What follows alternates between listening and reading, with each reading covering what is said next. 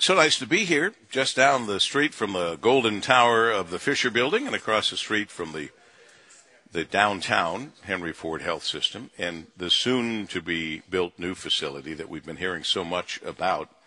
A couple of guys who can talk about that and more sit alongside me here. Bob Riney, of course, President and CEO of Henry Ford Health. Robert, always good to see you, sir. It is great to see you, Paul W. 40, how many years? 40? 45 this month. 45 years this month working for Henry Ford and working his way right up to the top. Alongside Bob Riney, the president, is Jerry Darby, MBA, Vice President, Campus Planning, Development and Design, Henry Ford Health.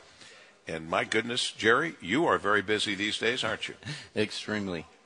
Extremely. Enjoying every minute. How's the new facility coming?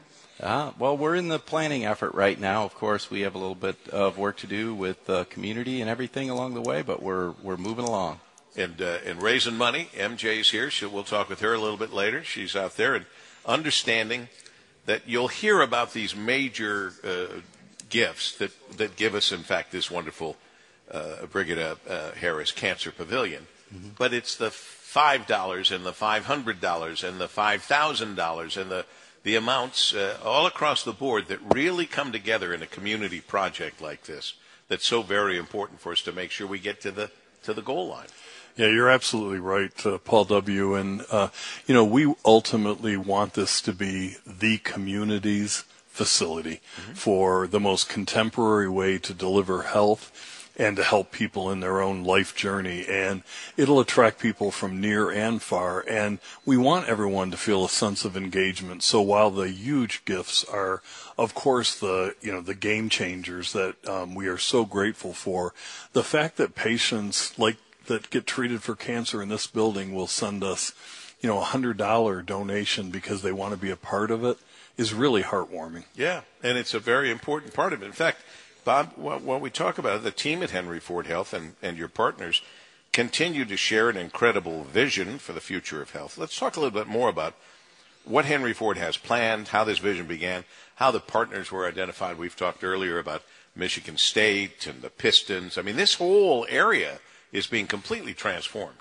I think that the story, when all is said and done, is that this is going to be one of the greatest collaborations that Detroit has ever seen. And it's because you start with companies and individuals that have a lot of values.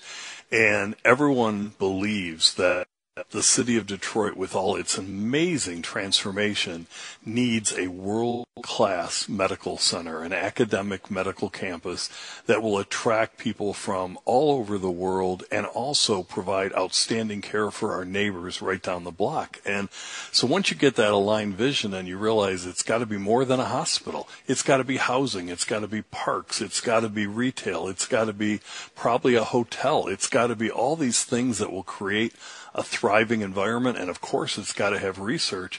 You get partners that are excited about that. And so, you know, Dan Gilbert, obviously, you know, with his incredibly generous gift, Dan and Jennifer Gilbert, you know, they love Henry Ford, but they also love that we're in partnership with Michigan State because that's two of their you right. know, particular loves. And Arn Tellem and Tom Gores and the Detroit Pistons, they came to the city and wanted to make a mark and wanted to improve health. Well, improving health is parks and access and safety and housing that's affordable for all incomes. So this coalition is just really exciting. Well, one of the, the things that you and I have discussed privately and I end on the air is Detroit eh, eh, deserves to have a world class location. Nobody, look, I grew up in Monroe. I love Monroe. But if we had a big health problem, we knew we were going elsewhere. Uh, nobody in Detroit should need to feel like they have to go elsewhere. We're a big enough city to have a world class facility, and you guys are making a huge step in that direction in a lot of different ways and with a lot of different help. Uh, Jennifer and Dan, you mentioned the Gilberts, all these new facilities, all the other things that they're bringing from Chicago and from other places.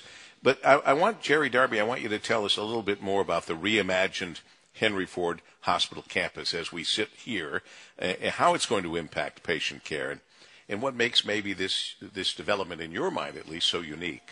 Yeah, there so many things make it unique. Bob talked about the partnerships, but what we're able to provide from a healthcare perspective here in this new facility um, right across the street from our 100-year-old legacy campus, where where we have uh, some of the best doctors and clinicians in the world operating right now, but able to provide them a new world-class facility that that really fits the level of care we provide, and will provide that um, shining beacon that we're looking for here. We're you know, 50 new ORs and procedure rooms, uh, an emergency department that's twice the size of our current emergency department, and really um, uh, allowing us to create an all private room healthcare model um, on on both sides of West Grand Boulevard, um, and creating a campus like environment that will look and feel inviting to all of the people who need to need to have that care and really give them the respect and, and, and the type of care that they all want, where they can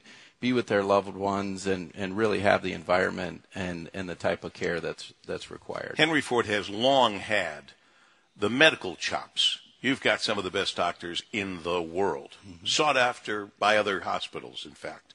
You've stolen a few from other hospitals when, when you needed to we've accepted them with. okay, I forgot you're president and CEO. I am not, so I can say you stole them. But anyway, um, and and but now we're going to have the facilities, and that let's face it, it all goes into it. And you know, when you mentioned Jerry the all private rooms, you know how hard it used to be in the old days. Well, can I get my dad a private room? Well, boy, um, I don't think so, or whatever. It makes a world of difference a es- world of difference. Especially now, because if you think about the innovation that's gone in healthcare, many things that we used to require hospital stays for are now outpatient. So if you're in the hospital, you are facing an acute illness or an acute um, need of some kind. All the more then that you want and need a private room. Right. Absolutely well put. Uh, you, we, we talked about, uh, of course, the Pistons, Michigan State, because that's a big deal.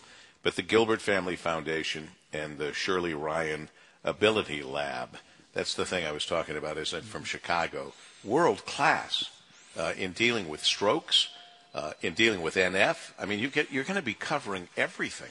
We are going to have a continuum of care that will be just what this community wants and needs. And the Shirley Ryan AbilityLab, 33 years running, number one in the world, ranked are miracle makers and combining them with our neuroscience team that does such amazing work in stroke and in rehab. I, think that we are providing something that this community will be forever grateful for. And that's right here in Detroit, folks. You where it should be. It, where it should be. You don't have to go to New York. You don't have to go to Cleveland. You don't have to go to Rochester. You don't have to go anywhere. You, you know what places I'm talking about. You can do it right here at home. And the sooner we get this thing built, the better it'll be for all of us. How do people get in touch, or do I wait for MJ for that? How do they how do they start contributing? How do they do they go online somewhere uh, and and start to plug in and help out?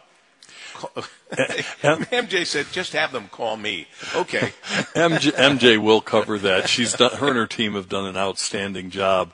But you know, uh, and remember Allan Gilmour. Uh, oh yeah. The former CFO of Ford Motor Company, and he was chair of our board, and he had a wonderful line that he always reminded people of, and that's that no check is too big.